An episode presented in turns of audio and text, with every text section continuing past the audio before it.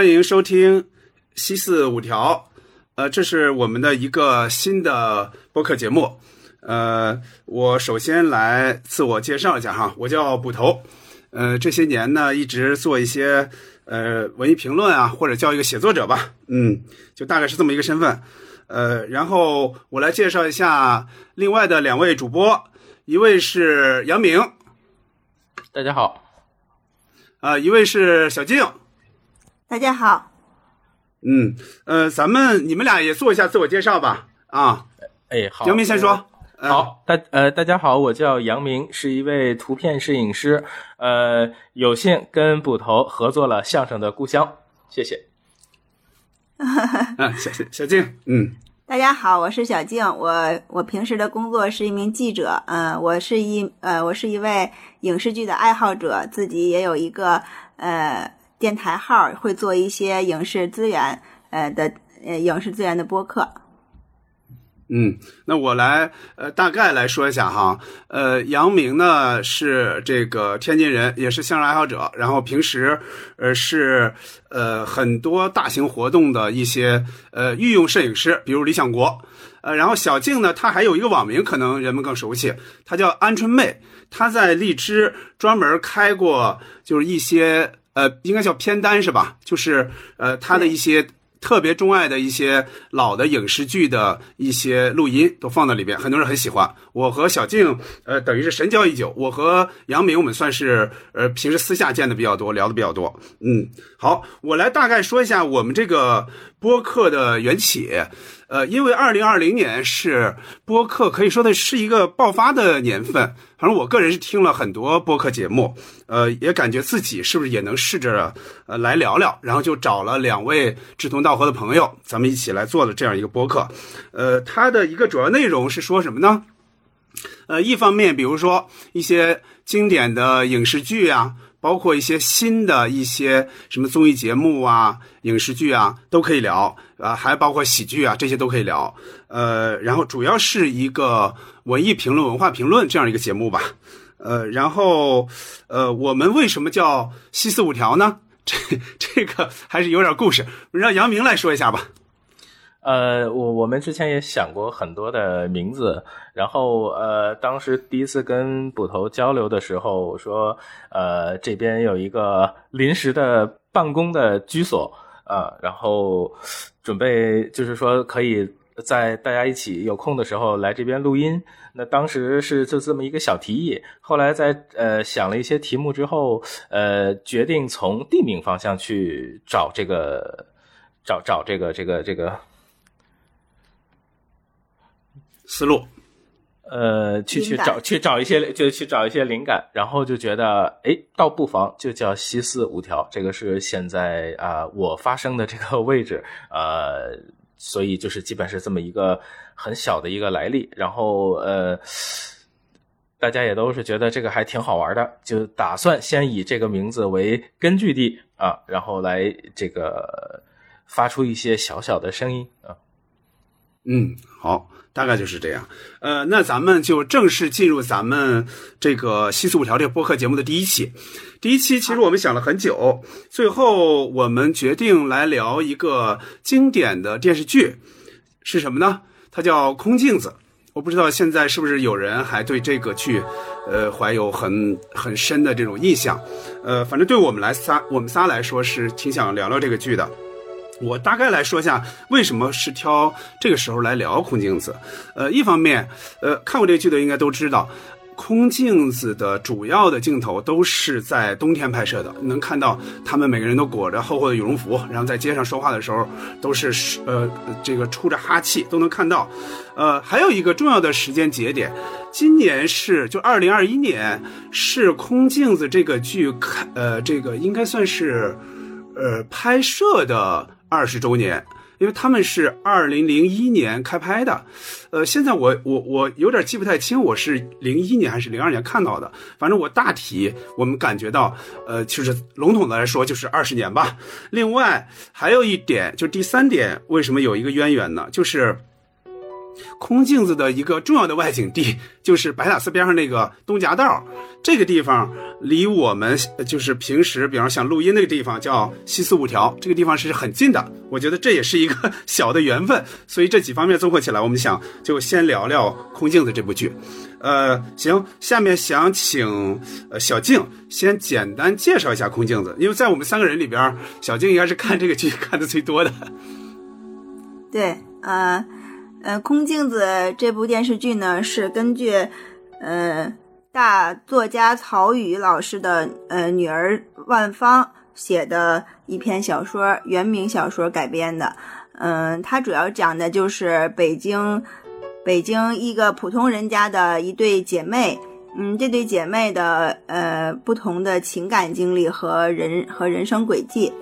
嗯，姐姐呢就是很漂亮、很聪明，很多人喜欢。然后妹妹呢就是傻乎乎的，但是很善良。嗯，最后两个人的结局截然不同。嗯，这大概就是很，它其实讲的生呃是比较平淡的这样的一些生活，然后里面也有嗯也有很多的人物，然后就是在平淡中让让人有很多的回味吧。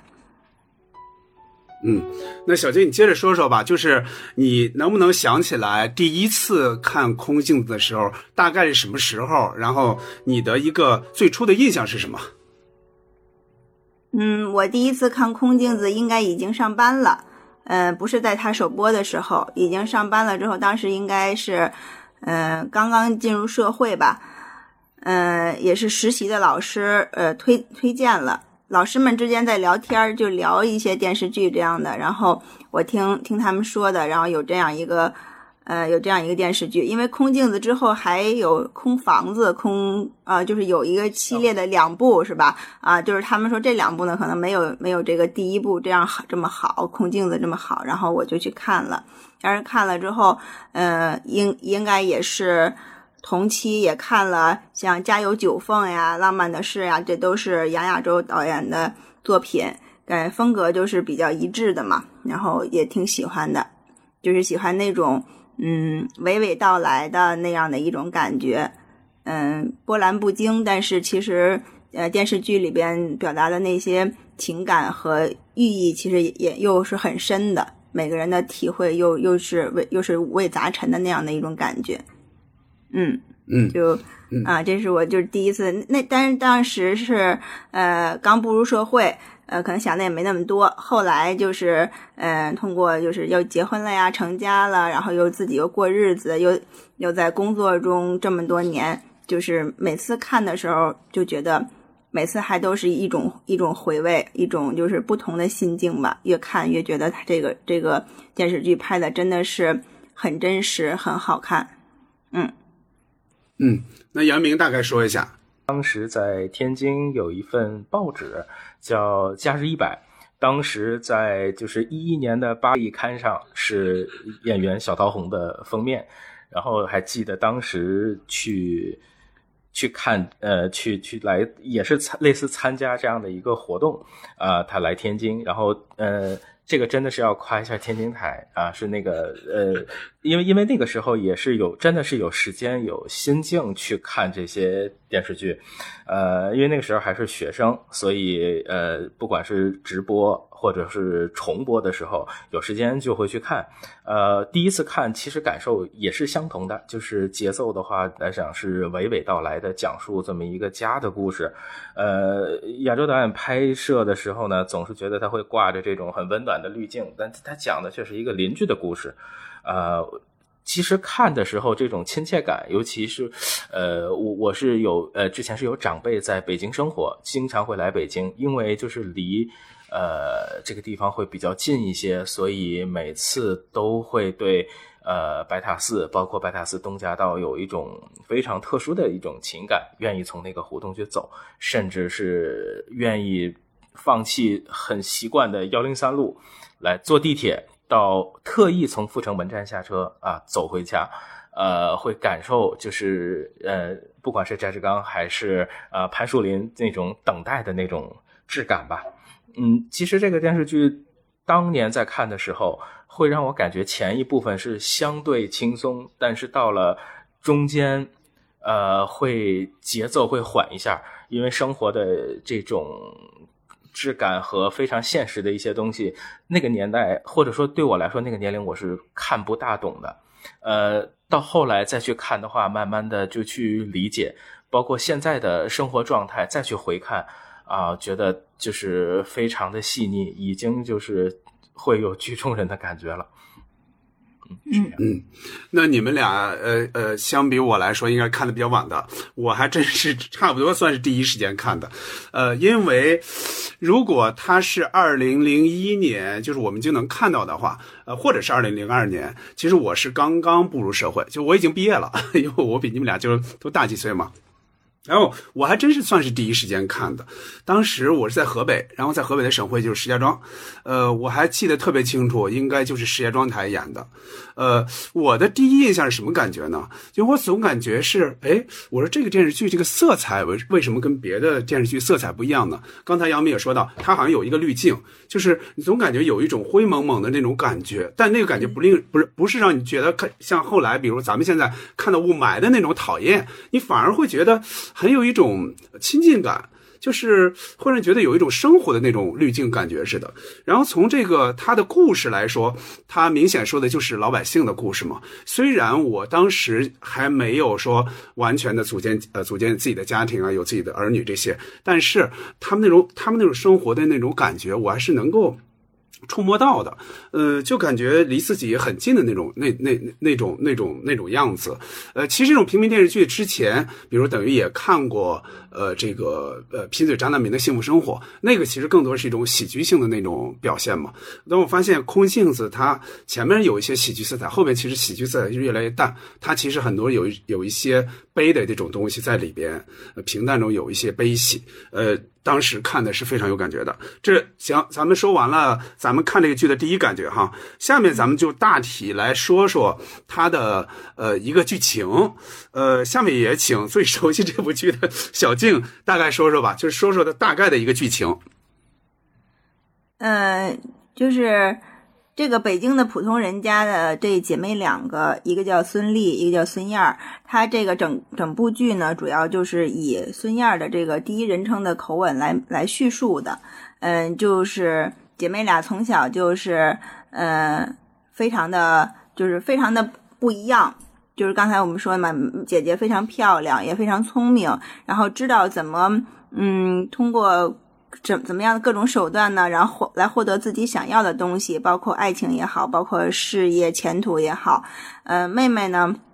就是一个应该就是一个普通工人的那样的一个角色吧。呃，她是傻，平时傻乎乎的，乐呵呵的。嗯，然后嗯。就是没有什么心眼儿，然后就想对人对事儿都想的比较简单，然后都往好的一面去想，就是非常善良的那样的一个姑娘。然后他们他们就是生活在一个北京非常普通的一个那种大杂院里边，四合院里头。然后还有嗯家里呃就是这个院里有个邻居叫马黎明，马黎明和他奶奶生活在一起。呃，就是马黎明和姐姐孙孙俪呢，就是属于青梅竹马吧。我觉得他们两个真的。从他们两个，不管他们不不能不说他们两个人人的这个好好与坏哈，我觉得他们两个是在我这儿判断，我觉得他们俩真的是真心相爱的，而且也是同一类人，嗯。然后马黎明的奶奶马奶奶呢，也是那种平时看起来糊糊糊涂涂的，但是其实心里却却什么都清楚的那样的一个老太太。然后她很喜欢看《红楼梦》，然后也就是一直就是。把生活和《红楼梦》就是好人物都分不开的那那样的一个老太太，然后嗯，姐妹俩的父母也都是特别淳朴、特别好的、特别好的人。嗯，然后那个呃，姐姐呢？姐姐当时是和马黎明青梅竹马，但是呢，又追求她的人又又特别多。她就是属于就是说，呃，跟这个也也不不不撒手，跟那个也站着这样的。然后就是，呃，他们的那个姐夫，就是后来结婚的那姐夫呢，张波，他是一个。呃，高知吧，现在属于就是知识分子，然后又又有学历，人人又特别的儒雅，然后又特别有素质的那样一个人，我觉得他真的是一个挺好的人。嗯，妹妹呢，就是呃，可能也没有什么人追求了，老是被被人来介绍对象。当时姐我特别记得那个孙俪，这姐姐还说说介绍的有什么好的呀？就是我从来都不用不想让人介绍，就介绍的怎么了？然后就嗯。是，就妹妹就就说介绍的，那我找不着，我只能介绍了。介绍又不代表不又不好。然后妹妹当当时第第一任婚姻呢是，嗯，是她的同学吧，她的同学翟志刚嘛，是是她的小学同学还是中中学同学。然后就是，呃，那个上学应该就是挺喜欢他，追求他的。然后他们两个呃就就结婚了。他也觉得翟志刚也是也还也还可以，是一位老师嘛，就是。嗯，我觉得妹妹可能从内心里，她对这个男男性的这个，就是说水水平啊，知识水平什么，她她也有有一定的那个渴望，因为给她就是厂里的厂里的师傅给她介绍的那那个。姜武扮演的潘树林儿是比较呃比较就是算是一介莽夫吧，就是就是没什么文化大老粗那样的一个人。他其实你觉得他挺有意思，但是他并不是说特别的喜欢这样的人。他可能从心心心眼里比较羡慕姐姐姐夫那样的那样那样的男人，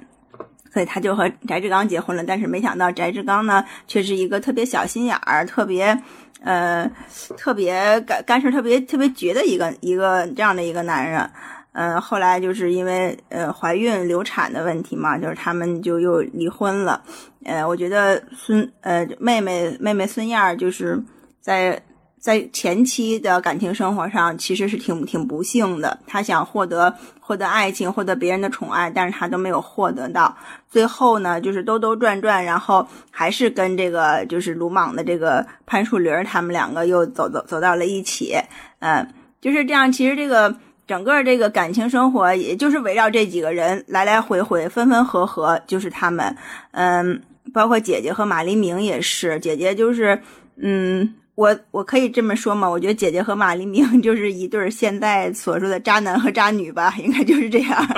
然后他们就是走走到一块儿，我觉得是是有理由的，因为他们就很像，而且他们的互相对对方的需求也是一一样的。就包括姐姐后来结婚了，出国了，跟跟国跟外国人就是呃勾勾搭搭的同时，也和马黎明也也在不不放手，就这样。我觉得他们就是典型的这样的一这这样的一对，呃，互相利用、互相取暖的这样的一一对一对情人。嗯，最后呢，我觉最后的结局其实就是之前咱们不是也讨论过，最后我觉得每个人的结局都不能说是特别的圆满，但是但是呃，从我这里来说，我觉得倾向于呃妹妹孙燕她比较有了一个比较好的好的结局，她获得了家庭的温暖，获得了那获得那那那种。亲情是最后姐姐可能是得不到的，姐姐最后孑然一身，就是，嗯，融不到这个家庭的，然后又又还要出去自己奔波，也没有人陪伴，就是可能这样一种孤独感。她是这个整整体的这个电视剧讲了这个妹妹这二十呃姐妹这二十年的成长，从从小的时候是妹妹羡慕姐姐。羡慕姐姐那样的一个状态，然后到一直到最后，真人真正成熟了，获得了真正自己想要的东西之后，变成了好像变成了姐姐去羡慕妹妹这样的一个一个过程。嗯，我说的有点多哈。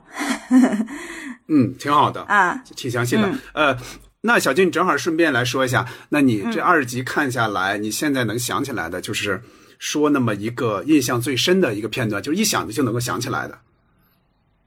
一想就能够想起来的，嗯，可能这呃我能想起来的都跟生孩子有关，可能是因为我 是不是今年刚生了小孩嘛，嗯，一个是一个是姐姐准备要生孩子了，然后她就在医院里那样就是。呃，待产，待产旁边有一个同时一个孕妇，然后也就是一直在哼哼叫，呃叫唤，就是疼。然后姐姐就问他说：“我怎么不疼啊？”说：“你你别叫唤了，你越叫唤，你一叫唤就觉得我也要疼了。”然后，然后那个，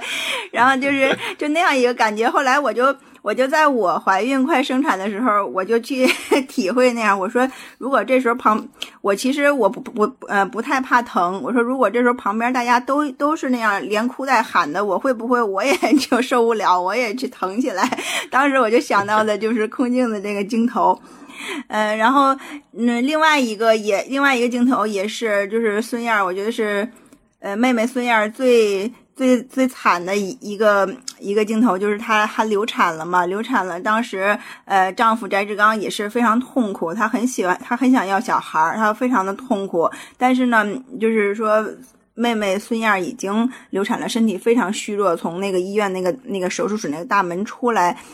嗯，翟志刚却没有。却没有去搀扶他，也没有就是说去爱护他、保护他，而是就是责备他说说你怎么连一个孩子都怀不就怀不住？就是这样一句话，让人就是真的是那个呃，在伤口上撒盐，就是那那种感觉，就是呃，从就是说白志刚就是这个咱们这个演员何冰把一个把一个。呃，又小心眼儿，但是又内心充满了大男子主义的那样的一个男男人，表现的真的是特别的淋漓尽致。嗯，他就他就把所有的这些罪过、痛苦全都扔给孙燕儿一个人，然后让孙燕儿一个人去去自己去承受，然后。身体的不身体的难受和心理的难受，全都让他一个人去承受。然后孙燕又是那种又又不是那种非常的泼辣、非常的，就是能能撒泼的那样的一个人，他就会默默的就认为，就你这样说我，我也唉，我也只能这样，我也只能就这样认了。最后就选择了离婚。我觉得这个这个镜头当这个这个情节当时给我的印象真的特别的深。呃，当当时我就觉得，哎呀，这样的男人吧。嗯，肯定是演绎的有有一些，就是说演绎的成分在里边，但是生活中肯定是有是有这样的人的，就是真的是他们就觉得他们这样的人，哎呀，以后就真的不要不要找这样的男的，远离这样的男人啊。然后就就是包括后来看到，嗯，翟志刚不是又再婚了吗？再婚了之后找了一个说是好像像母老虎一样的那样的老婆，然后孩子也一直。一直生病，然后就是说孩子有哮喘，呃，一咳嗽起来，真的就一一夜一夜的得抱着他，就是睡不了觉。然后，嗯，就是觉得他也算是得到了一个这样报应吧。本来有那么好的女孩孙孙燕，她不去珍惜，她不去好好对她，就非要有要有这样的一个一个结局。嗯，其实也是可悲，也很可怜的。嗯，这是我的印象。嗯嗯，杨明接着说说。呃，我那我就是来也补充一下小静刚才的那个说的那个镜头。呃，其实我觉得这个电视剧里面从一开始，呃，孙燕配上那个红色的围巾，就已经开始了她一种一种期待。呃。它其实这个围巾其实也很像这这一面镜子一样，它其实是见证了也陪伴了她从女孩到一个女人的一个过程。然后就是在刚才提到的那个镜头的时候，她在身体最虚弱的时候，在医院的走廊里面，然后她去捡那个掉到地上的围巾，就是那一刻是非常真的，就是说是从心底的一个结束。这个是呃，我觉得我看到那个画面是是。非常感动，这个也是作为刚才的一个补充。然后，呃，因为这个戏里面能让我留下很印象很深的镜头就是太多了。呃，我我我觉得，嗯，很有意思的就是，比如说第一集里面，就是一开场，呃，就是大家都有一个吃饭的一个戏，就很像是交代人物关系，就是一家一家四口人坐在一起吃饭，然后孙燕也是忙前忙后，呃。另外三个人坐好啊，呃，端着汤进来，然后一起吃饭。呃，在最后一集的时候，这个场景同样是那一个桌子，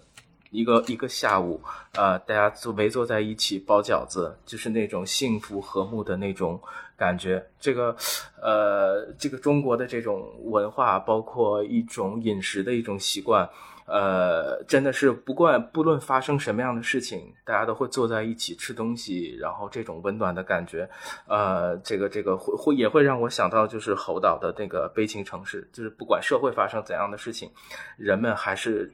围坐在一桌这种感觉。呃，另外呃，其实还有一个细节就是呃，翟志刚在呃这个白塔寺前面在等孙燕，然后跟他讲啊，提前祝你生日快乐，然后 提前三天祝你生日快乐。但真的那一天也是在那个饭桌上吃饭的时候。没有人会呃在意到孙燕，而是大姐夫拿着一张呃一个信封跟他说：“这里燕儿有你的一封信。”然后当那个那个贺卡打开的时候，那个音乐响起的时候，嗯，我觉得孙燕脸上的那种那种气氛是是非常动人的，嗯。还有一个让我感觉很有意思的画面，就是他们家的这个装饰，就是这个我觉得道具老师做的还挺细致的，就是把墙上就是布满了他的这个照片，然后呃有有长长的这种很小的这种人头像的这种大的一个集体的合影，然后也有年代感很强的合影，包括呃在一张大的照片里面会插上。后续的几张小的照片，就这些细节非常有意思。然后，呃，墙上的奖状也非常好玩。然后都会写上孙广田就是支援边疆建设做出的巨大贡献，还有就是先进生产者，就是这些。嗯，呃，一个是父，就是能感觉到这个父亲的地位，还有一个就是在家里面的这种和谐的这种气氛。呃，就是他们。而且这个老爷子最有意思的是，是分别带着这家里的有可能成为姑爷的这几个人，分别都在这个照片前面去浏览过，都去找到自己。然后潘树林是第一个迅速找到老爷子的人。呃，张波还是迟缓了一点，翟志刚也是有点慢，所以这个也有很多人在聊，就是这个是有可能冥冥之中潘树林可能就是能够成为他们的家人，我觉得这个是 非常非常有趣的一个，以非常有趣的一个点。我也看过这个解读。对，然后呃，还有一个我很喜欢的画面是这个马黎明呃开出租去找孙俪，呃，当孙俪跟李青两个人。下的那个高高的楼梯的时候，然后呃，这个画面是拍摄到马黎明跟他的出租车，然后两个人是以俯视的方式去看着马黎明，而马黎明又是一个大的仰视的方式去仰视着孙燕。呃，那个是我我感觉后面其实他有一扇关着的铁门，那个铁门又很像那个时候孙俪的心门，呃，那种那种感受其实也会让我又。甚至想到，就是它像一个低配版的《美国往事》的面条，就是他从小 青梅竹马，然后又经历了这个牢狱，然后出来之后去跟他表达，而且其实很像的，就是他们两个表达的都是同一个意思，就是因为你想到你，我才能撑下来。呃，会有我我会有这种感觉。呃，另外另外再补充一个特别有我我自己很喜欢的小细节，就是有一有一天晚上。翟志刚和丈母娘同步的去翻看孙燕的书包跟老丈人的口袋，然后同时被他们抓到，就是这个画面也是非常非常有意思。嗯，那我先补充这一点。嗯，不，那个捕头继续。嗯，杨明确实很专业啊，呃，他说了很多细节，而且呃，有好几处都是从一个呃专业摄影师的这种角度去看啊，呃，你刚才说到的就认照片那个细节，我刚才是准备说的，确实是那个是一个非常好玩的一个一个小的一个一个一个小线索，呃，然后好好像也能确实有一些隐喻在里边，嗯，我说两个吧。一个是呃比较好玩的一个一个细节，一个是比较温情的一个细节。呃，先说好玩的，就是姐姐得到了四张演出票，然后就除了她和张波去，也叫着呃陶虹，就是就是呃就是妹妹嘛，妹妹孙燕和当时就最早见到的潘树林就是他们四个一起去。呃，潘树林等于又迟迟到了嘛，就是因为自行车有问题，自行车老出问题。你看那会儿就看一个演出，还要蹬自行车去，就是呃。呃，自行车出问题，结果他就扛着自行车去的，所以就迟到了。迟到了，这这还不算什么，就本来他姐姐就对他有意见嘛。结果到演出的时候，他就又开始呼呼大睡，这个在现场引起非常大的一个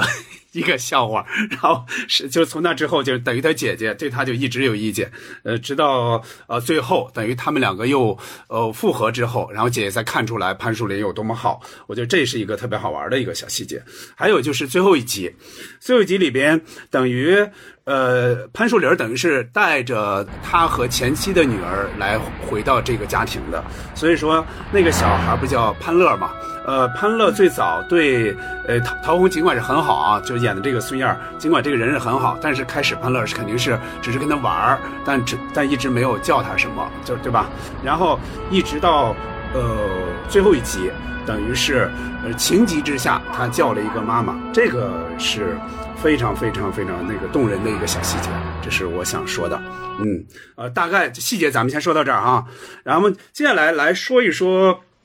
刚才那个杨明已经说了镜头语言了啊，那咱们这块就略过。呃，那咱们咱们大概说说人物吧，人物咱们是可以分分工吗？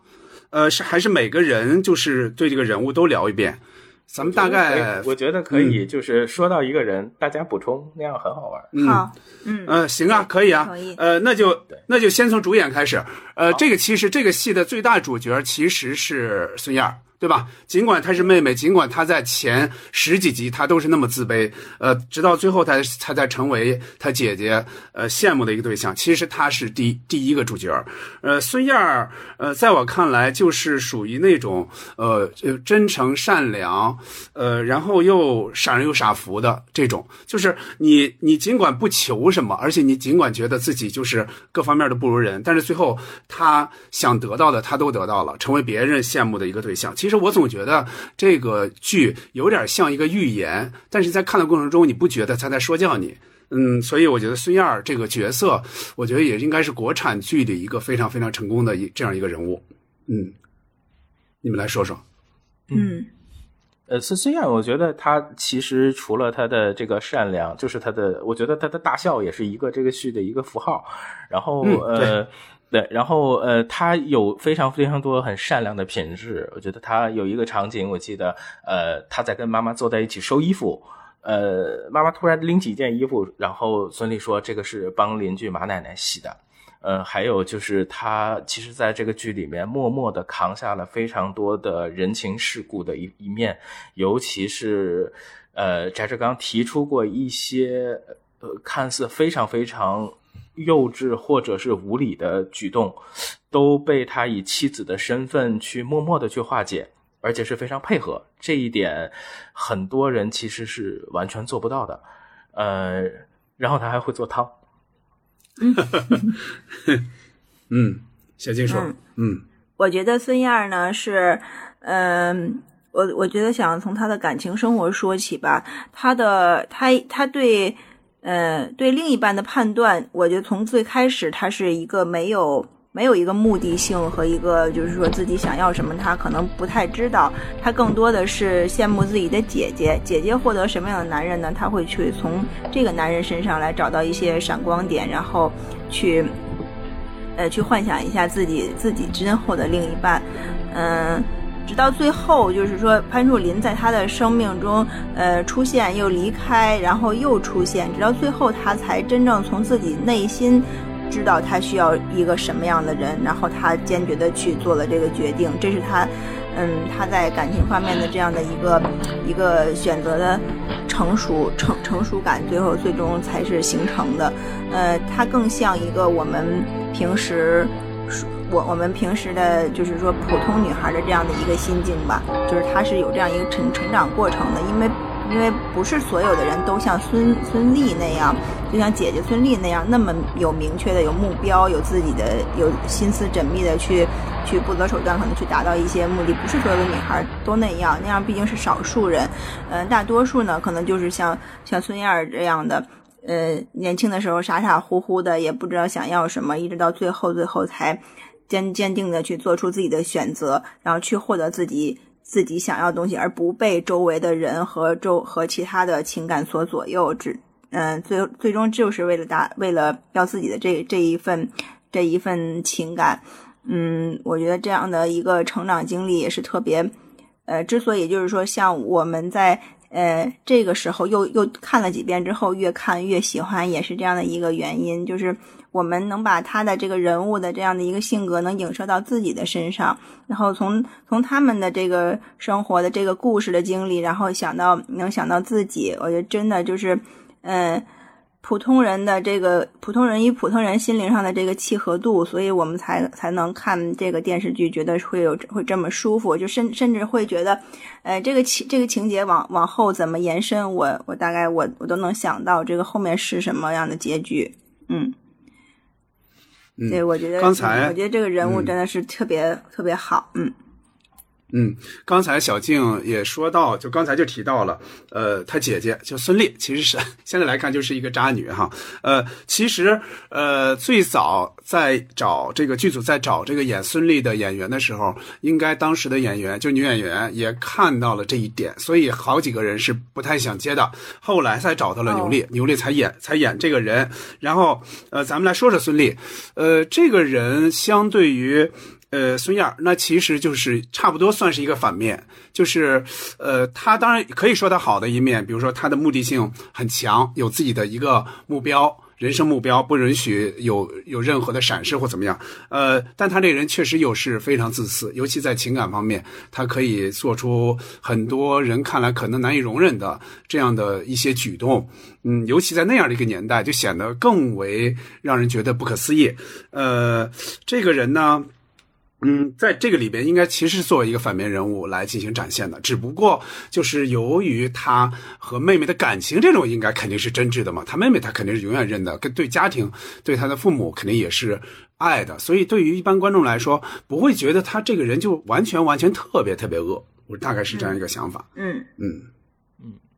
呃，我可以补充一点，就是呃，看过一个访谈，就是。呃，牛莉说，呃，就是杨亚洲导演说，这个角色其实在当初选择的是选择过大桃红，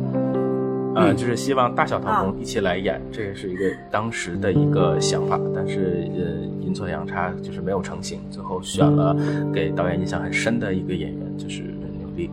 呃，我觉得他呃，就是本身就是会在这个角色里面，就是那一种拒绝被介绍，潜意识里面就。很排斥这种以相亲的方式来，呃，来沟通的这种人。然后就是他有非常坚定的一种爱情观，但是，呃，这个爱情观的的这个对错，或者说是他的认知，嗯，然后在整体看下来，我觉得其实对他的评价，呃，张波应该是最相对最准确的，因为他们太知，他们太知道，呃，连马黎明可能都。身在其中都没有张波的这种相对，相应该是最直观的关系，但是反而却最客观的一个态度。嗯嗯，小静来说，嗯嗯，我觉得孙俪这个角色，我嗯，我我也我也挺喜欢的，因为嗯，因为我更喜欢她和马黎明的那样的一种关系，嗯。他们真的是从小从小长大的嘛，就是感情其实是很有感情的，包括就是像像捕头刚才说的，就是嗯，马黎明出狱，然后呃，孙俪在孙俪和哦是杨杨明说的，就是刚才在那个天桥上往往下走的时候那样一个俯视和仰视的关系，这两人看到之后，呃，其实还都是有一种就是能感觉到心情那心里的那那种那种激荡，就是我终于又见到你了那那样的一个感觉，嗯。他们两个，呃，孙孙俪这样一个人呢，他是可能从小就被宠爱的太多了，就是，呃，他周围的东西是好像就是不允许别人去抢走的，不管这个东西我喜欢也好，我不喜欢也好，但是他我认为他就是我的，或者是这个东西就是奔我来的，你任何人去把它把它抢走或者是分享它，可能他都是不太允许的，就包括马黎明他。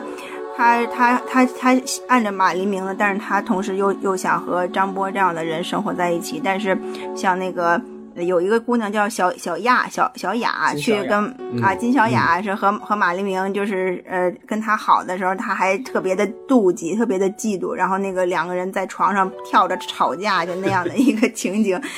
嗯，就是就是他真的他是一个。嗯，也挺内心也挺真实的那样的一个姑娘，她只不过就是说，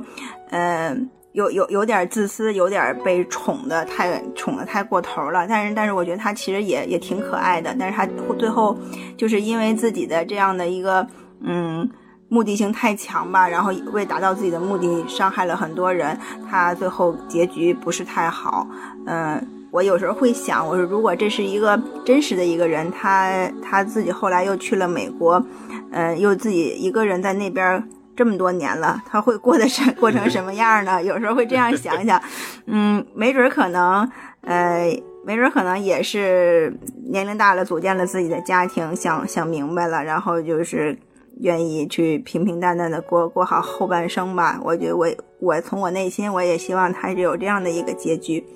嗯，呃，这其实每每一个角色都都挺可爱的，我都我都挺喜欢的，真的这里边没有坏人，嗯。没有，就是让大家讨厌的人，就包括翟志刚也好，他也是这样一个性格，性格特别的，就是丰富，一个一个没有没有任何平面的人，就是大家都就是一个特别的一个丰富一个多面体，嗯，有有好有坏，都都是每一个角色都都是非常的饱满，我觉得都都很都很喜欢他们，嗯。那咱们接下来就说说一些配角啊。刚才其实说到孙俪，就不得不都说到了马黎明。那咱们就说说马黎明。马黎明他确实是，呃，如果说这里面有坏人，那可能就是马黎明这样的，算是一个坏人。但是呢，他又。让人又恨不起来，我觉得尤其是女观众应该恨不起来，就是他确实太帅了，就是就是那会儿那会儿，你就你就别说那会儿，就是你就说现在这个扮演马黎明的这个许亚军，到现在你也不觉得他难看。你比如在《人民的人民的名义》呃这个里边是吧？就是。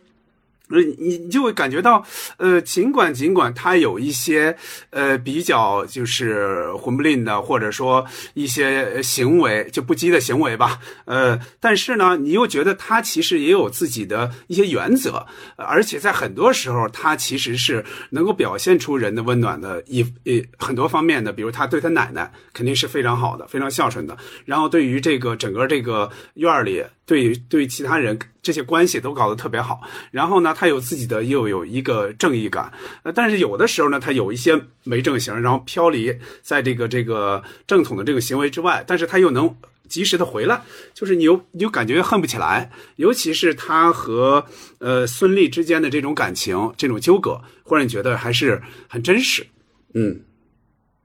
杨明说：“嗯，呃，其实我觉得，呃，马黎明这个角色很有趣。当然，这个电视剧已经二十年了。然后，如果分语境去看，当时的那一批观众跟现在的这一批观众，这个感受也是不同的。呃，因为我在 B 站上也有看到一些很有意思的这个弹幕和视频。那。”他相对在这个剧里面，相当于所有演员，相当于一个 B 站小王子的那种感受。的弹幕也会非常非常有意思。就是，呃，刚才捕头说到，呃，他跟孙俪的这个感情，其实我觉得他跟孙燕的那个感情才是各种各种有各种就是调侃，各种忽真忽假这种感觉。所以我看到一条弹幕是非常有意思的，就是写叫“你自己待着不行吗？”就是总感觉为什么是 是总是会这个样子，呃，但是如果说说到他很真真诚的时候，其实我可能还会想到那段戏，就是他那段戏，他我觉得在上每一个台阶的时候，就好像就是过了一年，一个台阶走上一年，所以其实那个步伐还是挺沉重的，呃，但他确实是非常非常的帅，尤其是最后一集的时候，他跟孙俪用呃老板的那种那种阵仗去去沟通。那个机器在拍的时候，一直是左右左右左右这样的去看，呃，真的是很帅。包括第一场第一场戏拿着菜刀去抓鸡，那个感觉是嗯是非常非常有气质的。嗯嗯嗯，小静说，嗯嗯，也没也没有太多可说的。我觉得就是徐亚军演的很好，他他塑造的这些角色，呃，可以说每每一个角色都是。都是一个特别鲜活的一个形象，你就你就能把这些角色，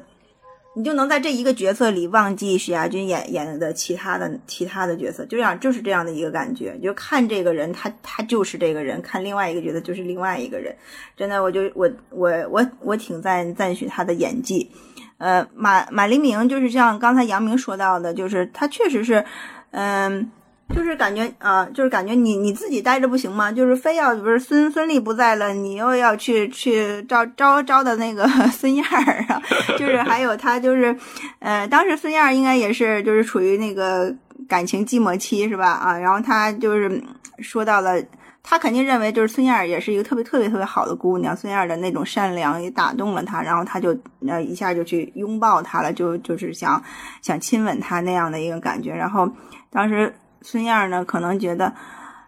我我我我不知道你们是怎么体会，她孙燕儿内心应该也是挺矛盾的，她可能对这个男的也多少有一些也有一些感情的寄托，包括就是她现在也也也也挺孤单的，但是她又突然突然想。这样的确是对他有一种冒犯，好像是就是吧，呃，然后，呃，因为因为他毕竟他和姐姐不清不楚的，然后自自己心里其实对他也也没有太多的情感。如果就是他像姐姐那样，就是随便能投入到一个男的怀抱里，在孙燕心里是是做不到的，啊、所以他这这这一段戏，他的这一个关系呢，也是让让我感觉也是看起来挺矛盾的，人物人物心里也挺矛盾的。一个一个是呃，这两个姐妹俩和马丽明的关系，真的就是一个邪、嗯嗯嗯一个一个邪恶版的青梅竹马，一个邪恶版的两小无猜。对，嗯嗯，马丽明对他奶奶也还挺挺挺跟他奶对他奶奶挺好的，然后就是平时就是应该应该就是他们祖孙俩在一起生活哈，然后他就跟他奶奶说：“奶奶，你那个《红楼梦》怎么就看不够呢？你怎么都 天天的都在都在那个说这个这些，怎么就怎么就看不腻呢？就是就是跟他，然后他奶奶就说是《红楼梦》里。”应该就是什么什么都有，你就是想，我想知道什么，你就是这些人呐、现实中的人在《红楼梦》里都有，呃，包括就是马黎明和孙俪，呃，怀过一个孩子嘛，后来打掉了，就是我也很奇怪，呃，马奶奶是怎么知怎么知道这样的一个一个事儿的？也许是她是不是把那个。把书里的什么什么人物情节和生活的他他混了，他糊里糊涂的，然后他就说了那么那么一句话，跟孙跟孙燕说了那么一句什么这个孩子我我记着这样这样的一句话，就是也也是让让人有点有点想不明白，就是这奶奶她到底是糊涂啊，还是还是清楚？嗯，可能奶奶早就看穿了他们 这些年轻人之间的这些情感纠葛吧，是吧？嗯嗯。行，那咱们接着就是咱们一口气说另外三个男配角吧，一个是潘树林，一个是翟志刚，一个是张波。呃，潘树林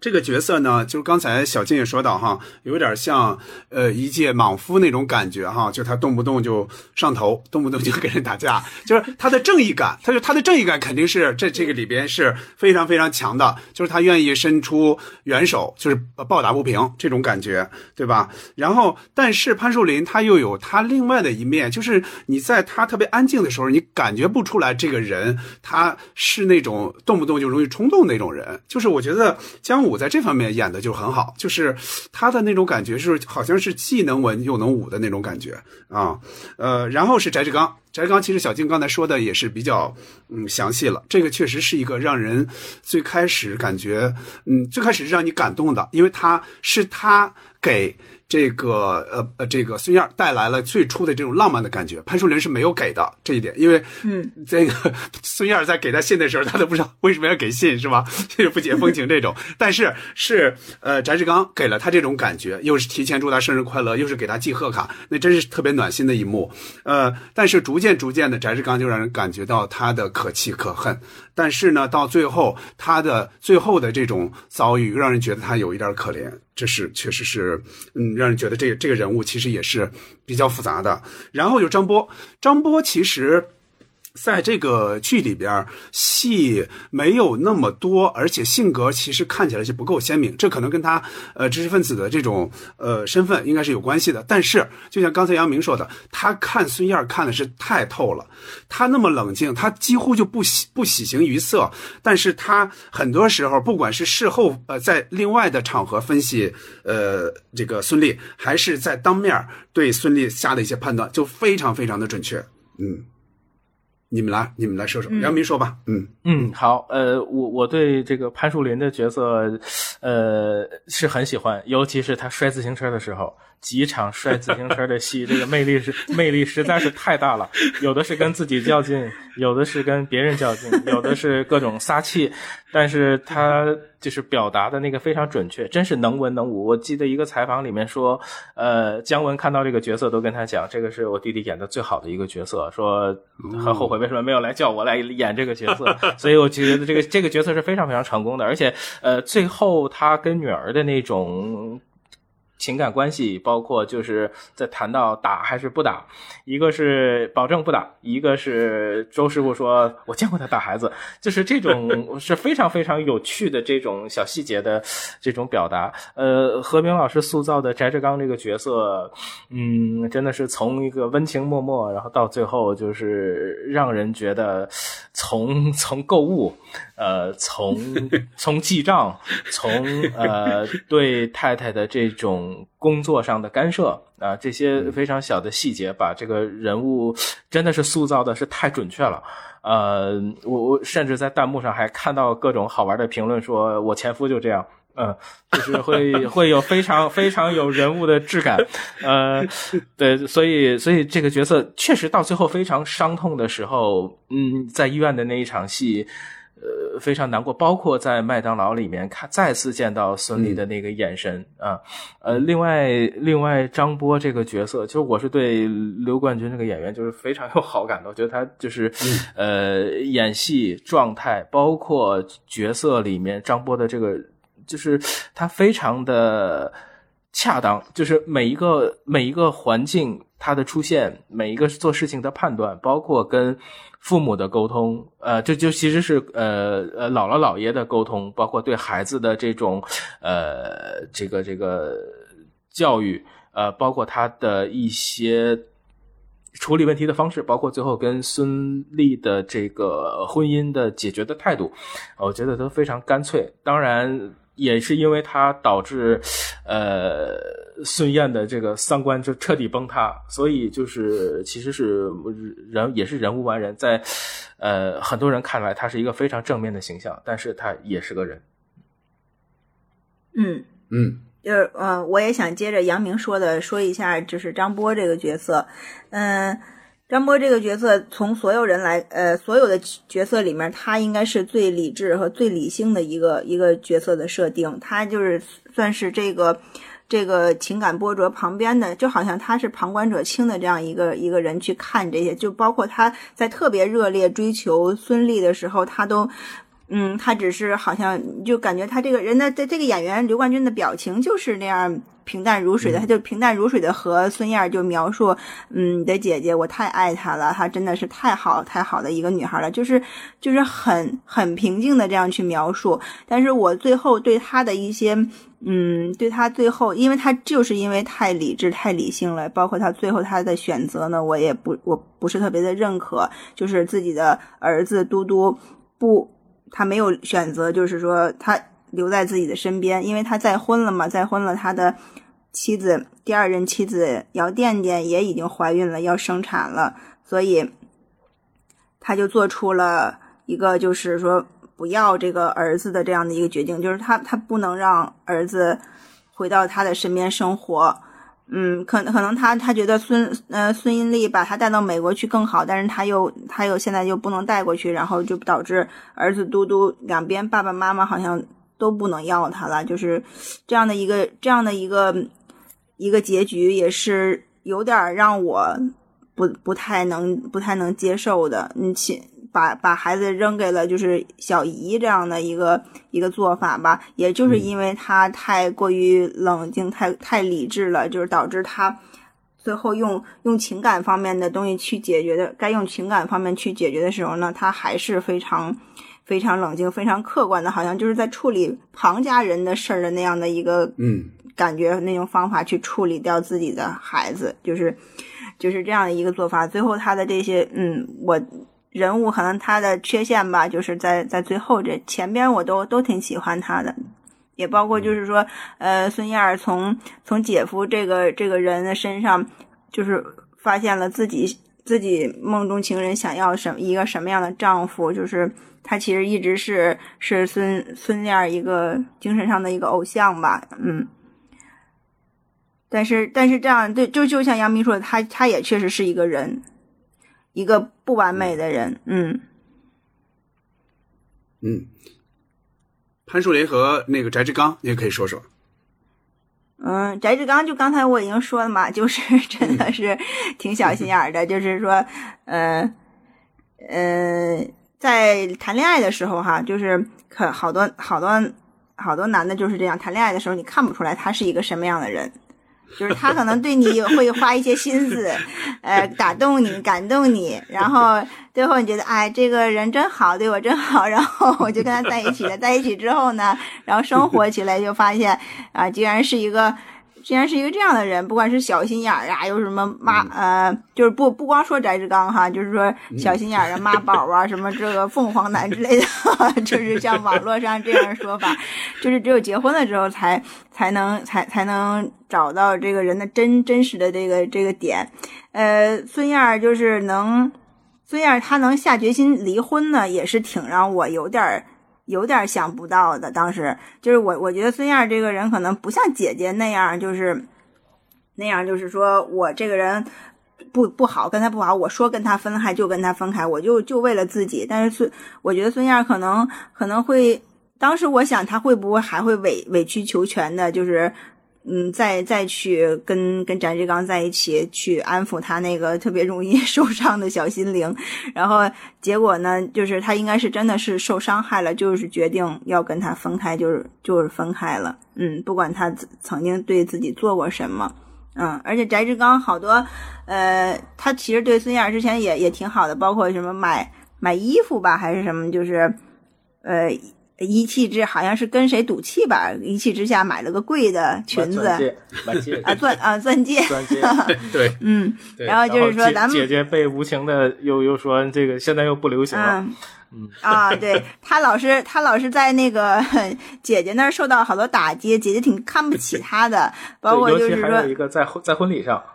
啊对。在婚礼上，然后他老把那个孙 孙燕的那个衣服吧，就露着肩膀，老给这样这样就是系上，然后还拿那个头还拿头纱还还这样盖上，就是说这个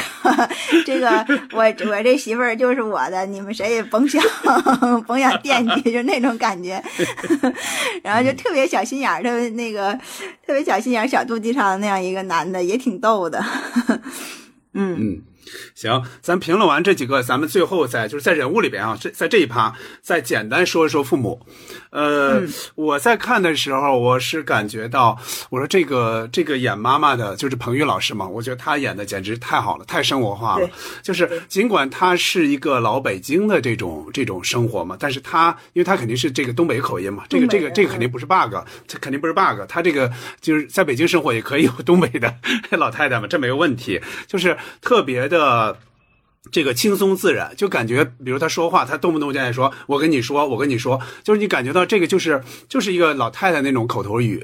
然后他对他的女儿肯定都是爱的，但是他又有区别。其实他是有区别的。呃，我是在最早看的时候，我没有那种感觉。到后来看过几遍，我因为后来看了那个 《请回答一九八八》，我总感觉是有那么一点儿，就是家里边，尤其是这个妈妈，就是他对，呃，他对孙悦和孙俪其实。是有一点另眼相看的，他总觉得孙燕是。不如姐姐孙俪，所以他而且经常就当面就说出来，而且孙俪好像就孙俪的这种自卑心理，跟他跟他妈妈反复的这样强调，应该有一定关系。而且我总感觉，因为有人说嘛，就是说，呃，父亲可能更了解女儿啊，就是我总感觉就是孙燕的话，跟他的爸爸，尽管就是他的话语并不太多，平时是吧，孤言孤言寡语，然后少言寡语，然后动不动就只是贴报纸啊、做简报啊这种，但是我觉得他们是能够说起来的，呃。孙就是他的爸爸，是不觉得妹妹比姐姐差的。我觉得这这个有，反正有好多小细节让我感觉特别感动。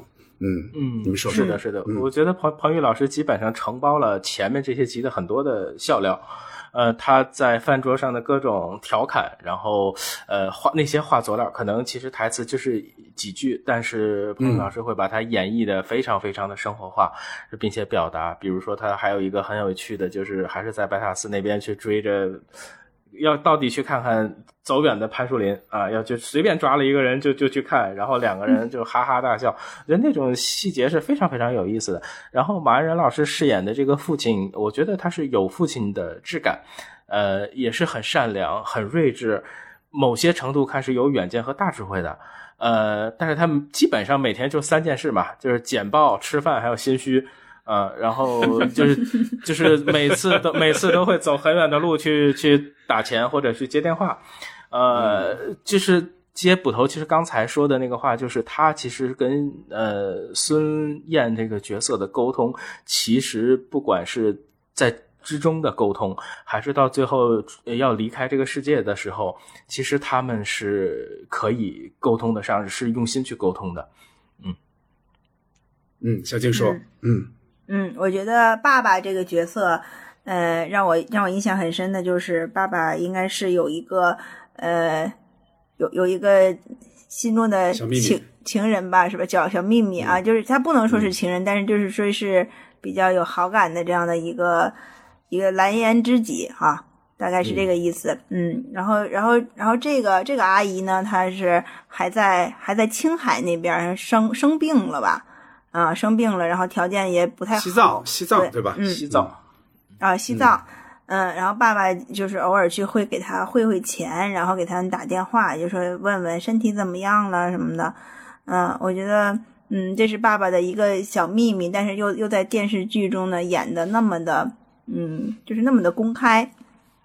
然后让观众都能知道这个爸爸有这么一个小秘密，但是。女呃女儿肯定都是从来都没有提过，都都没有提到过这样的，都好像不知道这样一个人。但是妈妈是是知道这样一个人的，然后偶尔也会提一提。但是一提呢，爸爸又觉得 就是就像说就是有点心虚，但有点一男的一心虚吧，就还还容易就是说呃带脾气的那种的，就是你凭什么问问我这些是这样的感觉，然后觉得这些细节。也也也是老艺术家们演绎的特别的真实，嗯，真的就像自己的父母他们在那样那对话一样。然后包括包括爸爸这个喜欢剪报的这个这个习惯，后来我也学着我也剪过一阵报，然后我就觉得这个哎真的有真的挺好玩的，就是他在在剪报里头能能剪报，就是通过。把这些东西都粘粘一块儿吧，就是你好好多想要的一些知识都能找到，然后而且确实他他的那种给孩子分类，嗯，对，归纳分类的旅行类的、历史类的去给大女儿，然后呃这个一些金融类的去给小女儿。也确实，刚才彭宇老师的那个表演有很多时候就是太明显了，就是直接从语言里头直接就表达出来，那那个也是非常有意思。太就但是也确实是很明显，嗯嗯。对，我也特别特别喜欢彭昱老师，他真的就是演演妈妈，你就没有任何违和感，你就是觉得他就是妈妈，就是姥姥奶奶，就是就是那个我们身边就是最最容易每天都都呲的你的那样的一个老太太，就每天就 嘟囔着你，就是你得好好吃饭，你就是包括他跟他闺女说睡呃睡觉不能哭什么，不能睡着哭什么这样的啊，就是真的就是就是。妈妈从内心里去心疼孩子的那样的一个感觉，我我也同意他，他从妈妈的内内心里他是更偏心姐姐的，更偏心姐姐，因为他更认可姐姐吧，应该是姐姐又聪明又漂亮，他就老老想让妹妹向姐姐学习，嗯，但是其实爸爸好像更喜欢那个孙燕的那样的一个那样的一个性格，嗯嗯。好，那说演员就呃说说这个角色就不得不说演员啊，咱们顺便再说说演员。呃，我先我先大概就是总体的来大概说说吧，你们就是说如果有补充的，待会儿再补充。就是我呃就是我能了解到的演员的一些情况哈，比如说我觉得特别好玩的一点在于哈，这本身是一个北京的戏，是一个讲北京人的生活的戏，主要是讲北京人生活。但是呢，他的第一主演其实并不是北京人，就是陶虹。呃，陶虹其实并不是北京人，他其实是应该是，他肯定是南方人，他只不过应该是进入，他是不是因为进入北京之后进入国家队时间比较长，比方到这边跟北京人接触的多，或者说他这个人语言有天赋，就是你看他在不管是在《阳光的灿烂日子》里，还是在后来《无悔追踪》里边，你看到他的北京话的味儿是非常足的，就是尤其是，其实我最早看《红星》的时候，我认为陶虹就是北京人。啊，我觉得它的味儿非常足，就是基本上不亚于像许亚军、姜武、何冰他们这种，他们是纯粹的，就可能一直是就是北京演员嘛，就他们演绎这些角色，简直是就感觉太舒服了。尤其是许亚军的那种一口的北京胡同的那种 北京腔，就听起来特别特别纯正。对，奶奶对，没错啊。牛莉呢？牛莉其实她是还她还真是北京人。啊！但是他，你发现了吗？他说话反而他这个北京味儿反而还不如陶虹足。可能陶虹他故意是不是学的过程中，他故意就是说有点就是故意要多渲染一些，所以听起来好像味儿更足。呃，其他的人大概说说啊，像陶虹。陶虹其实，在呃演空镜子之前，和呃姜武和何冰都是有过合作的。呃，姜武他们演过《美丽新世界》，是一个电影。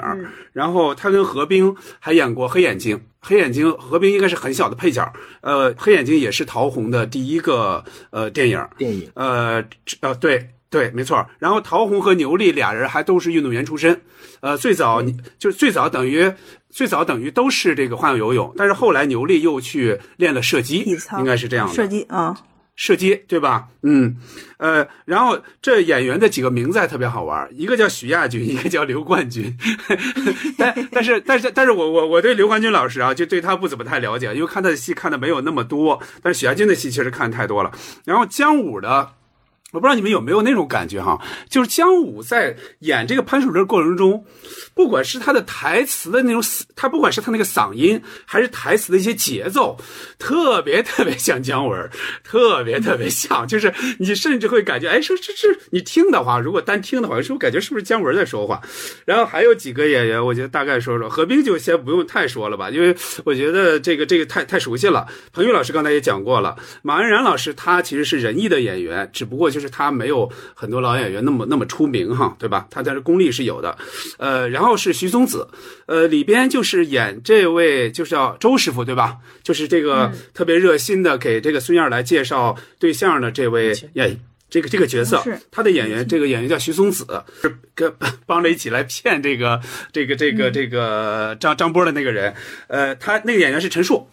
啊！但是最早他那个数还不是后来的这个数学的数，呃，是是这个这个那个数是怎么是？好像好像文中给他写的是一个就是大树的树，但是他本人的名字是一个三点水的那个树。然后后来他是因为演了暗算。暗算，因为它里边是跟数字打交道的那个呃黄一嘛，然后他把自己的名字改成了陈数，呃现在也成为一个大青衣这种角色了哈，这种演员了。还有就是王千源，王千源当时还叫王锦鹏，在这个里边演了一个就是 应该是张波给介绍的他的同事，就是那个娘娘腔，对那个娘娘腔，就是把陶文伟逗的不行。啊，对，没错没错，果仁对他后来跟那个梁呃杨亚洲老师也合作过不少电影哈，不不少那。个作品，就比如《浪漫的事》什么的，呃，还有一个演员叫那也就是演演姚店店的，就是最后他成为张波的这个这个老婆的这个姚店店，他这个演这个演员当时叫张悦，就王字边一个月，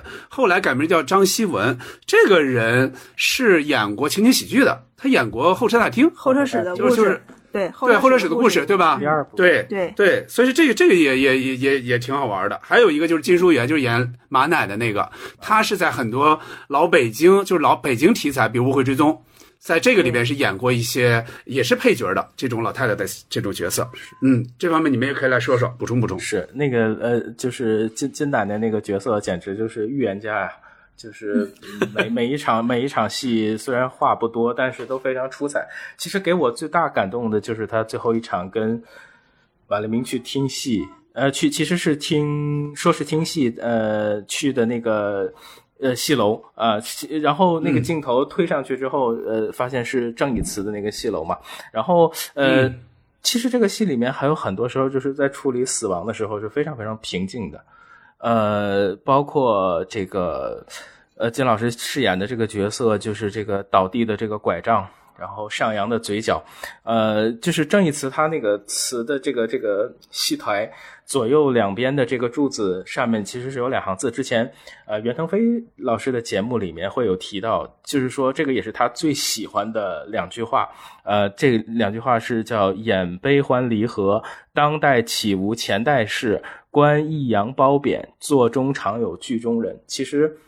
都是一样的，人和戏都是分不开的。尤其老太太一辈子就跟《红楼梦》就是这样，嗯，在一起生，从生活到呃每一个细节都都渗透着她，就是其实是一个她的生活哲学了。嗯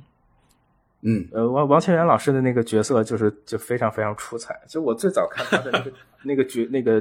第一个角色应该是《致命邂逅》里面的一个一个角色哦，呃，就对他印象是非常非常深。后来又看到这么多，呃，很好的作品。呃，陈数老师就是一个非常非常低调的一个配角，但是演的也非常好。呃，徐松子老师，他基本就是基本的作用就是串起了孙燕的这个所有的感情线。呃，张希文老师，我觉得他就是 稳准狠，他知道大家要什么，呃，他用他的方式去。争取，然后最后得到啊，就是非常的，呃，就是那个角色也是，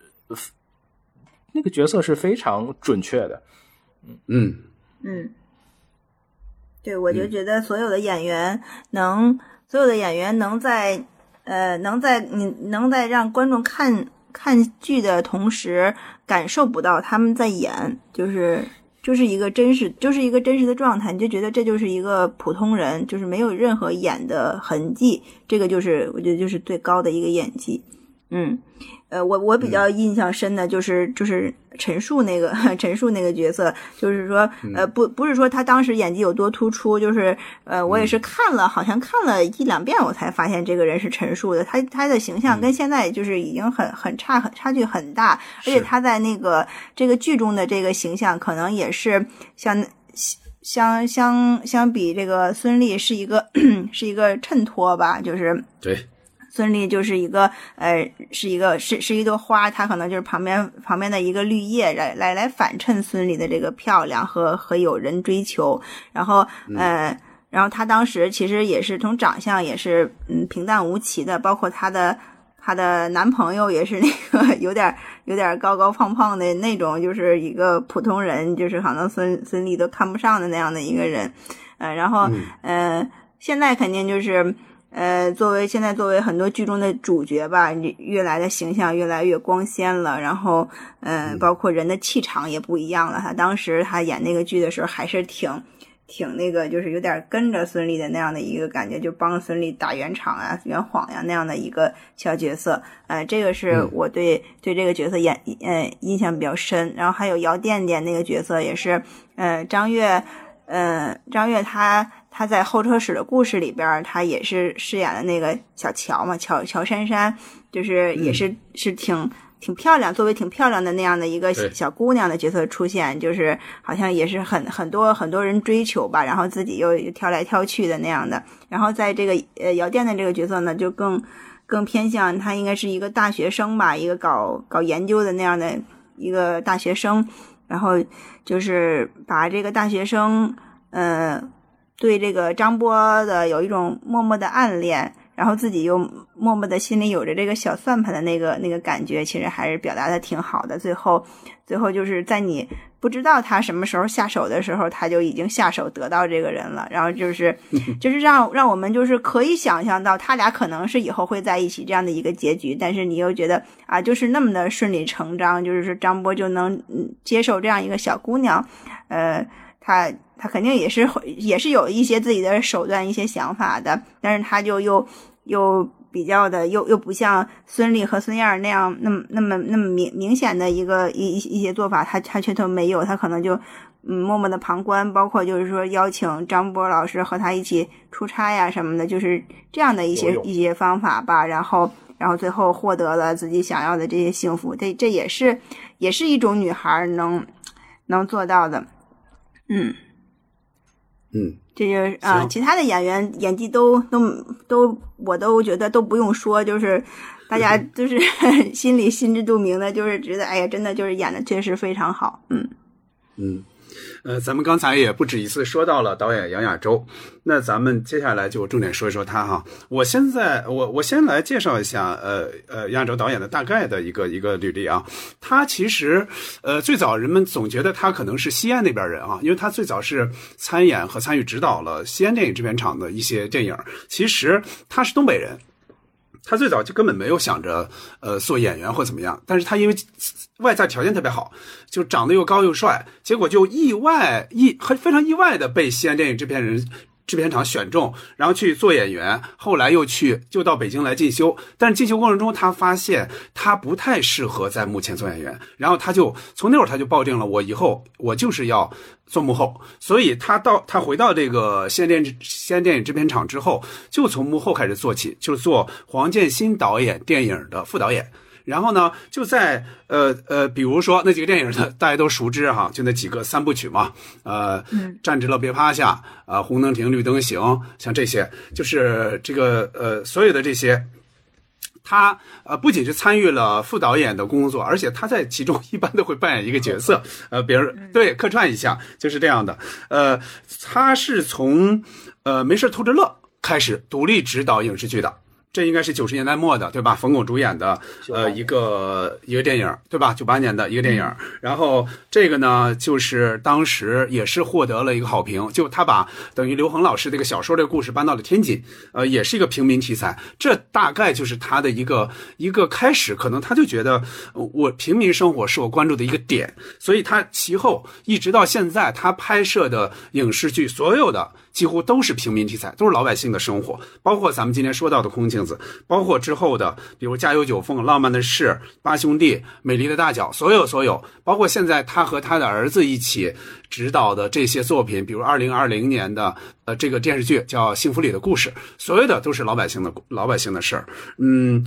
然后我大概履历说这些哈。嗯，你们有没有大概的感觉？就是他他的这个作品的最大魅力，就是杨亚洲导演的这个作品的最大魅力到底是什么？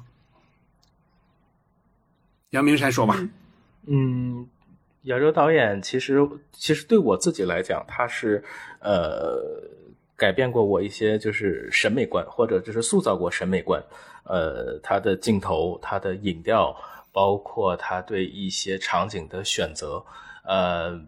这些是我非常非常非常感激的。嗯，在那个年代遇到了，就是在在美术塑造这个这个点上啊，遇到过这些非常优秀的，呃，高品质的这些影视剧。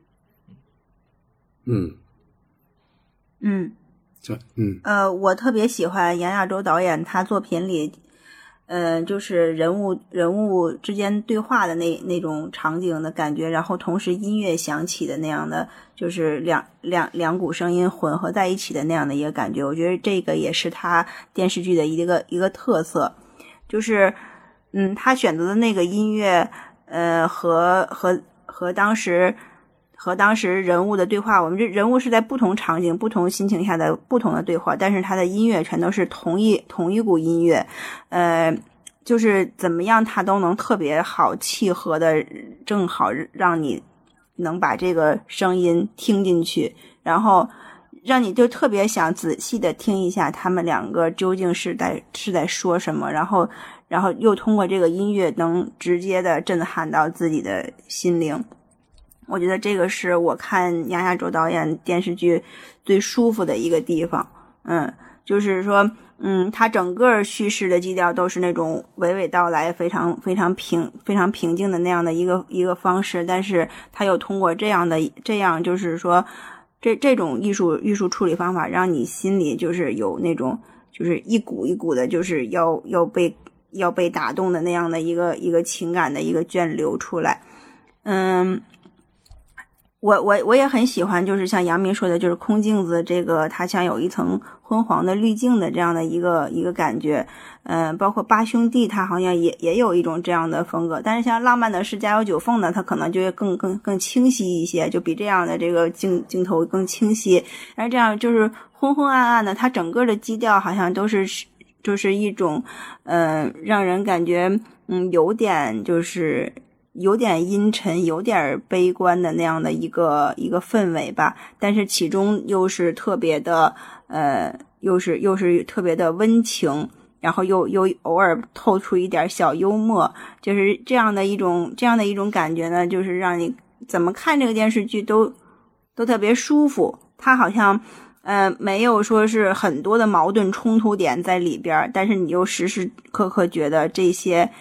这些人物关系是都是有都是要要要要有碰撞的，就是。嗯，整个整个他的他的个人风格非常的突出，也是不是因为杨明和和杨导是是有过合作关系的？是不是他之前和黄建新导演，呃，就是跟跟那个黄建新导演就是做做副导演的工作，对他也也有一些影响。就是黄建新导演的那个个人风格也是非常的突出，嗯，就是他，嗯。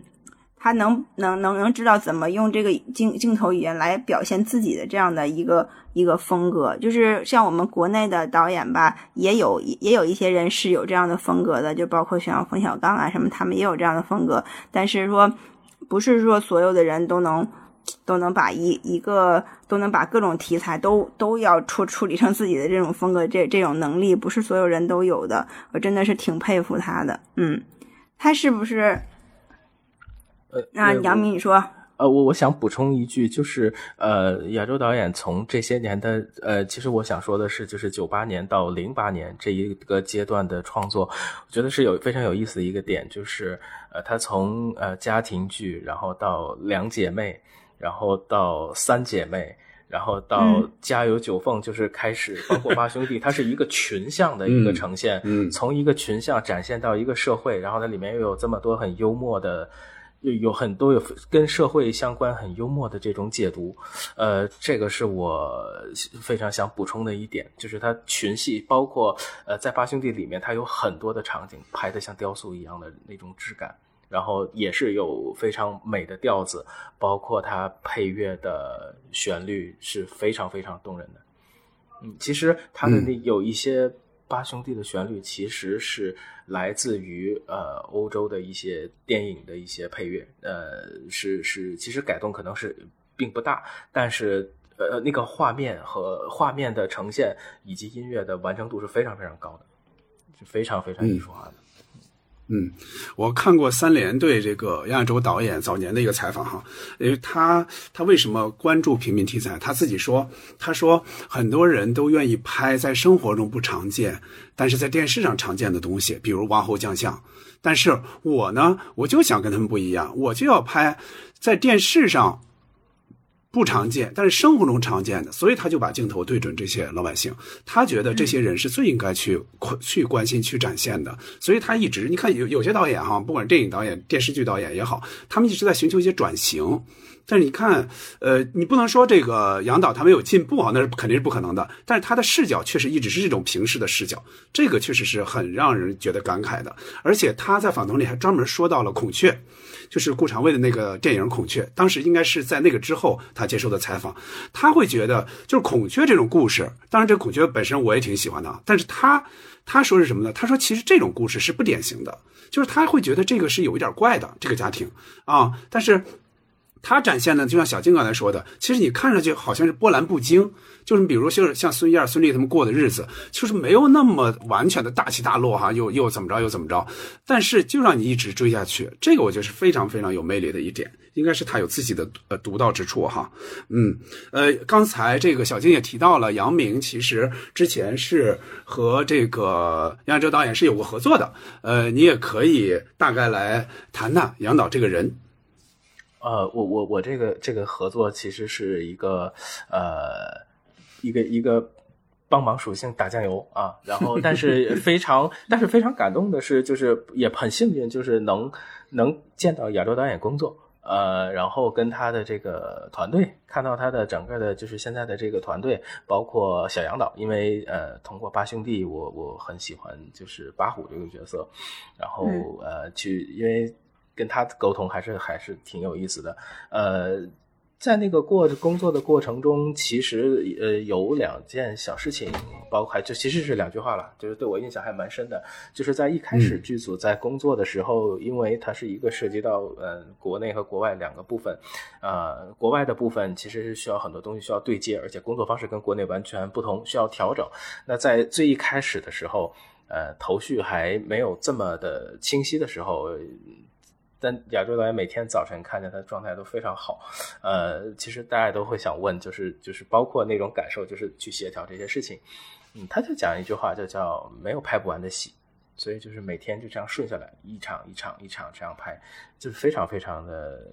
就是有意思。中间也会听他聊到一些他的这个小的这个这个讲过的履历，嗯，比如从哈尔滨然后到西安，然后就这个考学的过程也是其实是还是挺惊心动魄的，呃，然后在这个过程里面，包括他平时跟演员去沟通的时候，嗯，他会讲一句话叫。呃，关于表演，关于就是表演这个行当啊，他会讲这句话叫啊“水涨船高，水落石出”。嗯，这个是我还挺受益的。其实我觉得艺术创作就是其实都是一样的。嗯嗯，就很好。嗯嗯呃，咱们由空镜子其实也可以想一想，由这个亚洲导演这些作品也可以想一想，就是说，其实呃，在呃杨导之外，其实这些年。呃，咱们的电视上其实，呃，你看也好，不看也好，你也知道会有很多这种家庭的、都市的这种题材，其实是一直都在的。嗯，就是，呃，你们有没有感觉到，就是这些，我不知道你们看的多不多哈？就是现在这些年、这些年来的这些家庭剧、都市剧，你们感觉和杨导的这一系列作品，它有什么不一样？嗯。比如说，咱们这可以这样设想，就是空镜子这一类的，看上去比较平淡的这种没有大开大合的这种剧情的这种剧，比如放到现在，就这种拍法，嗯，还有没有那么多人看？就像当时人们看到那么惊喜一样。因为我觉得现现，因为我觉得现在的呃这个这个阶段，好像心都很浮，呃，包括那个空镜子的阶段，其实大家可以。细致看，它是一个没有手机，基本上没有手机，是通过座机沟通的一个一个时代，呃，是都可以静下心，包括就是连生孩子这么重要紧急的事情，都是通过座机来回去找，都无法联系到父亲这个角色，就是，嗯，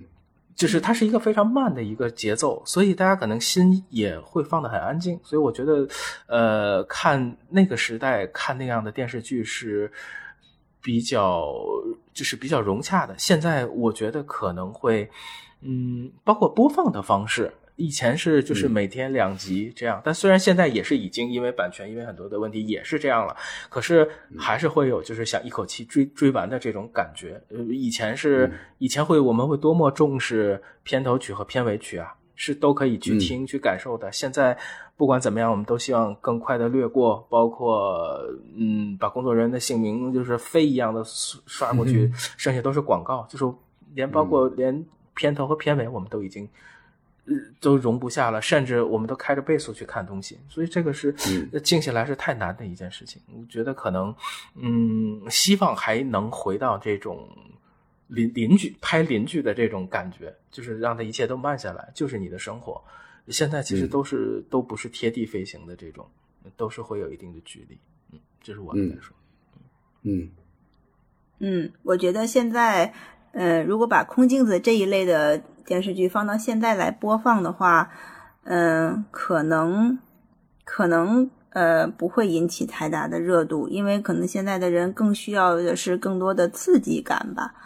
嗯，包括就是剧情上的呀，可能越狗血越会有一些，呃，谈资能能能能大家去讨论，嗯，矛矛盾冲突要要更加激烈，嗯，包括人的那个人的就是形象啊，包括这个色调啊，什么都要要更有冲击眼球的这样的一些力度，嗯，像空镜子这样的电视剧。嗯，更多的可能是留在大家的回忆里。可能我们就是通过 B 站、通过豆瓣儿，然后去，嗯，去翻翻以前的这这些东西，大家看一看，当做一个，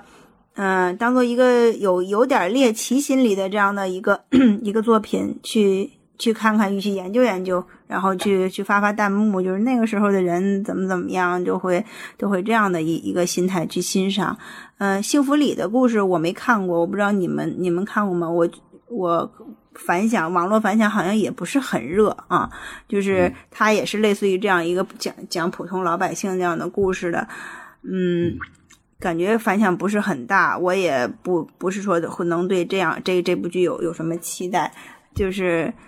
嗯，其实其实现在如果说，如果说给给大家播放一个什么样的内容的，大家会会更愿意去看呢？可能就是让我们在生活中越来越越来越不可能接触到的这样的一些一些生活一一些生活方式和一些人，要不就是高高在上，要不就是非常的 奇怪、非常的个性的那样那样的人人物，我们可能还就是有有有想法去欣赏这种。普通老百姓呢，就是我们身边的生活的人，我们会觉得，哎呀，见太多了，这样的有有什么意思呢？就这一就是谈谈恋爱的这样的感情，大家一看就看得很透的，其实就可能没有那么多的市场吧。嗯，呃，我也有你们俩这种类似的感受，我也感觉到，呃，是不是这种，呃，这种比较，嗯，情节不是特别夸张，然后娓娓道来的这种剧，这种节奏的这种家庭剧、平民剧，它可能是确实可能不太符合当今的一些人，尤其是年轻人的这种口味了。比如他们看，可能正更愿意看一些带有大 IP 的，然后，呃，这种就是生活中确实不太常见，然后我们愿意去。追求一些新奇特，就这些这些，尤其是如果再有这种当红的流量演员来进行表演的话，呃，这个这个可能是他们更喜欢的。嗯，呃，平民剧可能这个时代，我觉得像杨亚洲导演他们带来了这样一个时代。因为之前，比如九十年代最早有的时候看到的一些剧，可能不是对准他们的。但是杨亚洲导演他们带来这样一个时代的话，嗯，但是这个时代可能很快就就过去了。就随着这个这个这个人们的这种欣赏口味的这种改变，可能现在又又不太一样了。嗯，呃，人们会觉得那些可能太没劲。可能会有会有会有这种想法，呃，我和那个英达导演曾经大概聊过这个问题，就是聊过九十年代的那些剧，他就觉得，他说，你看现在这些剧，你必须让人们这个这个都是，呃，这个。穿的也好，吃的也好，喝的也好，然后衣食住行各方面都好。你你展现这种特别底层的这种老百姓的生活，反而是就是没有那么大的魅力了，就是人们静不下静不下心来看这些了。嗯，好像这一类的制作，好像也是不是也相对的就觉得，嗯，觉得觉得不会吸引太多投资啊，像现在这种，我觉得有可能就呃，而且而对，嗯。就是我们看这里边的演员也都挺大牌的哈，就是如果还是用这些人在拍同样的这样的一个一部剧，真的，呃，就从投资方来说，就会觉得这个这个不是有有有很多亮点的这样的一个产品。就像杨明刚才说的，就是开头曲和和结尾和片尾曲。以前我们看一个电视剧，就包括我们看《西游记》什么的这样的，真的是开头曲一响，大家就开始跟着，就跟着跟着开始兴奋起来，然后就期待着，就听着这个片头曲，期待着今天。这个剧情是怎么怎么发展的？然后最后看完了之后，片尾曲是，呃，听片尾曲的过程更多的是一个对这个这个前面演过的这个东西的一个回味，然后一边听着这个音乐，然后看看这个演员表，然后看看演职人员表，然后就是又又回味着，然后呃，就是有一种哎呀舍不得的，今天又演完了，又得等到明天这个时候再看了，就这样的这样的一个感觉。现在就是真的这个。包括网络，包括手机啊什么的，就是我们，呃，也有也也有追剧的这个这个这个情绪在，但是呢，就是像花钱呢，我们就可以真的全都全都看完了，一口气全都看完了，就没有以前那那种每天。每天他像生活生活中的一个必须要做的一件事情一样，就是他融入到上，就像我们吃饭呀，就像睡觉、洗脸、刷牙这样的一件事正常的事情一样。我我要晚上我们全家要看看一集电视剧啊，你吃完饭要看一集电视剧这样的一个生活方式。嗯，现在真的就是它应该就是一个硬件和这个软件，这个包括网网络，这个对我们生活方式就是一一种改变了。这个也属于我们应该慢慢接受的这样的一个一个事实。但是我我有一个感触，就是像以前过去的电视剧呢，嗯，它为什么它为什么能让人就是反复的看？这个是让我有有时候有有也有点想不明白的，就是大家都觉得可能这个这个东西在现在放放给放给年轻人看，就是就是觉得也肯定不会引起热度。那为什么像我们，呃，我们也不算很老哈，就是说像我们能 能反复的去看这个东西，而反复的去回味、去咀嚼里面的一些细节，嗯，这是挺是一个。一一种神奇的魅力。我觉得这真的是这些经典作品的它的特别神奇的地方所在。嗯嗯，经典作品它其实一个重要的特点就是经得起反复的欣赏哈。咱们刚才其实也说到了这些平民剧啊，其实就就说一下这个空镜子的名字，你就会发现现在可能就很难再起这样的名字了，就是一个剧。啊，其实这个名字它的文学性是很强，因为最早刚才这个小金也说到了，它最早其实是呃芳芳芳芳老师的的一个小说嘛，应该是一个中篇小说啊，就是这个名字其实它在这里边是有很多寓意的，文学性很强。呃，比如说它在里边其实是作为一个小的线索，比如他们搬家，这个镜子很旧了，对吧？呃，要扔掉，然后他们又不换，到最后的一个结尾的时候，然后这个。孙燕儿的一个旁白，他说：“蓝天就像是一个镜子，照着我们怎么样怎么样，呃，然后互相帮助，这样生活下去。其实现在来看，是一个很美好的这样的一个一个一一个镜像。嗯，但是现在我不知道，呃，这还有没有人起这样的起这样的名字？嗯，就是我我看到的，我看到的就是呃。”呃，这个这个作者原来取名空镜子的意思，他也有一段，就是说叫呃，我们这个生活里面处于各种的情绪之中，啊，也许很忙碌、很辛苦、很激动、很高兴、很生气、很发愁，但是在走过来了之后，总感觉这混沌的一生就这么过来了，就是这个空。呃，在中国的哲学里头，空可能又是一种满，然后包括它的这个英文的这个英文名字的这个这个翻译。嗯，然后其实其实确实镜子的这个意象，感觉在文学也好，包括在影视剧里面，其实它出现的频率是是非常高的。它是一种呃对现实生活的这个这个反射，然后也是一个照见。呃，就是比如就是像阳光灿烂的日子，嗯嗯，这个阿飞正传，还有就是黑天鹅，嗯，立春。嗯，包括就是塔科夫斯基，干脆就是有一个叫《镜子》的电影，也都是也都是这种呃，有有非常强烈的这种质感的。嗯嗯嗯，我觉得像姐妹两个这个呃。他们的那个就电视剧的这个封面，就是咱们能能找到的，在网上找的这个封面，他们两个脸贴在一起，然后从镜子里反射出来，他两个脸，嗯，就是还长得还其实还挺像的，就 就是感觉姐妹两个的这个形象，呃，互为互为镜子吧，就是说我在镜子里看看着你，你在镜子里看着看着我，就是我们两个，嗯，看着对方的生活，好像都觉得是。挺好的，然后就是，但是我们又永远不能像对方那样去去生活，嗯，就是，而而且这个镜子是他们家，呃，很好多好多年的，就是一直陪着，一直陪着这个姐妹俩的一个一个物件。他们有好多对话是在镜子前完成的，就是说人是和镜子里的那个人是是在互相对话的，嗯，就是有，我觉得有这样一种影射的这种这种感觉，嗯。而且孙燕，而且孙燕，而且孙燕说过，这个镜子照出来的我很好看。嗯嗯，对。而且包括片头，包括片头，它那个整个字的浮现，的镜子是作为一个重要的一个道具。嗯，啊，好，那咱们进行到最后一趴吧，就是每个人来介绍，呃，跟空镜子相关的，就这跟这种风格类似的一些影视作品吧。你们俩先说吧，我最后补充。杨明先说吧。好，谢谢。那我如果是我的话，我还是推荐亚洲导演的两个作品，一部是电影，一部是电视剧。电影是呃《泥鳅也是鱼》，呃，然后如果是电视剧的话，我推荐《八兄弟》，这是我可能可能会在我内心。更偏爱的一部严亚洲导演的作品，因为他可能跟我的成长更有有一些关系。这两部电视剧，呃，这这两部作品是我非常喜欢的。其实，在呃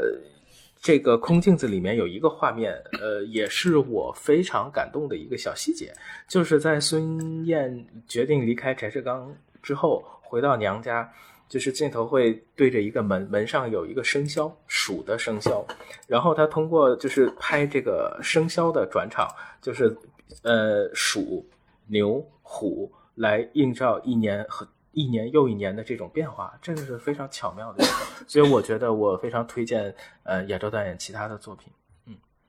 嗯，我想到了几个。呃，比如比较典型的。呃，就是我刚才提到的《贫嘴张大民的幸福生活》，这个肯定是一个平民题材，只不过相对于《空镜子》，它的这种喜剧色彩更强一些。当然，它其中也有喜中带悲的很多这种场景。呃，而且这个剧将来我估计咱们可能也要聊一次，就是不管是演员、表演、剧本、导演，就各个方面都是非常非常强的。呃，我我我经常会想起这部剧。呃，还有就是我再说一个剧，就是嗯，一年又一年。呃，这个其实是有点类似于后来这个《金婚》，就是他是同一个导演嘛，都都都是同一个导演导的。呃，就是他一年来表现一年的一一一集来表现一年的事情，然后整个的也是平民题材的这样的一个生活。然后刚才说了很多，其实都是一些老剧、老作品。呃，我其实还想到了这两年的一个反映平民平民题材的这样的一个电影，就是《我不是药神》。嗯，我觉得这个应该是这几年里边给我留下呃比较深的印印象的这种这类似题材的这种电影。嗯，小静说一下吧。